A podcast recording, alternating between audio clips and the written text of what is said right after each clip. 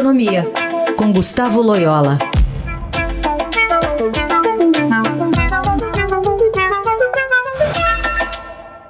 Oi, Loyola, bom dia.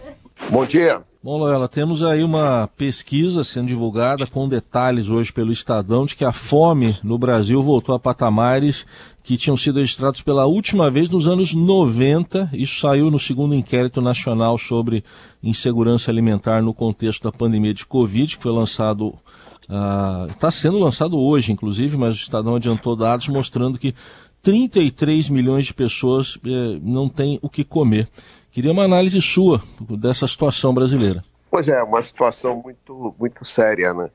É, bom, eu acho que, em primeiro lugar, a gente tem que constatar o seguinte: o, o crescimento da economia brasileira nos últimos anos é, foi, foi negativo, quando a gente compara, quando a gente considera o período todo desde dois mil e quinze para cá.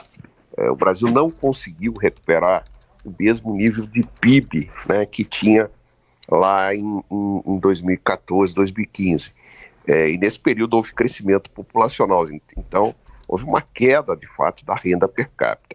E segundo, houve um aumento muito grande, é, por causa disso, do desemprego, né, agravado durante é, a crise da Covid. É, houve alguma recuperação é, do emprego, está havendo, mas ainda muito insuficiente.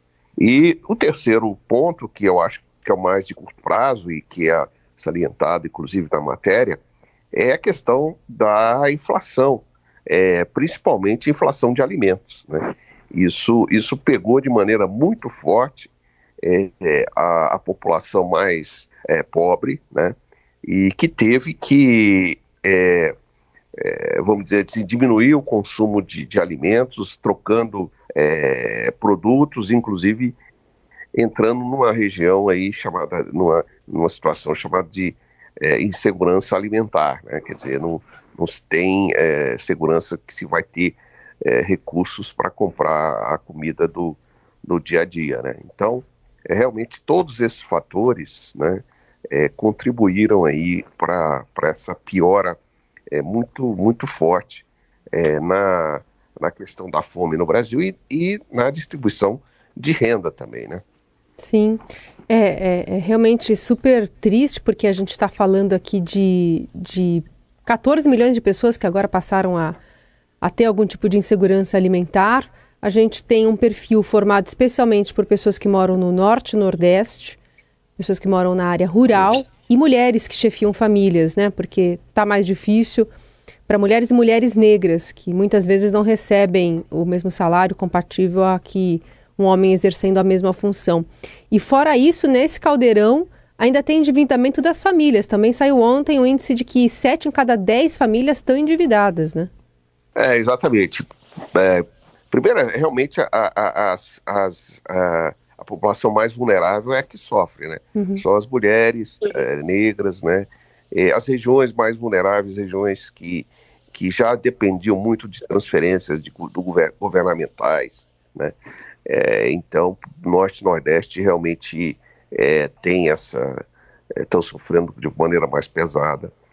E, e, e, e enfim, é, em cima disso tudo, quer dizer, todas essas outras é, é, consequências que a gente está tá vendo, né? Então, é, é, falta de acesso a emprego, é, acesso, acesso muito complicado à saúde, né, ao saneamento.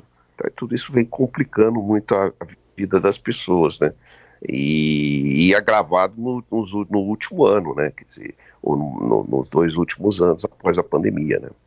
Loyola, é, para concluir, queria uma análise sua também é, sobre o que, que papel que está fazendo o ministro Paulo Guedes nesse momento em que o governo está querendo baixar preço de combustíveis via impostos estaduais. Mas o ministro não diz de onde vem o dinheiro, né? Seria uma preocupação mais eleitoral? É, sem dúvida, ele, ele é, tudo aparenta que ele está mais é, preocupado com a reeleição do, pre, do presidente Bolsonaro do que é tocar o dia a dia do Ministério da, da Economia, né? Porque o ministro é, se compromete aí com um programa de desoneração é, tributária que ele não sabe quanto que vai custar.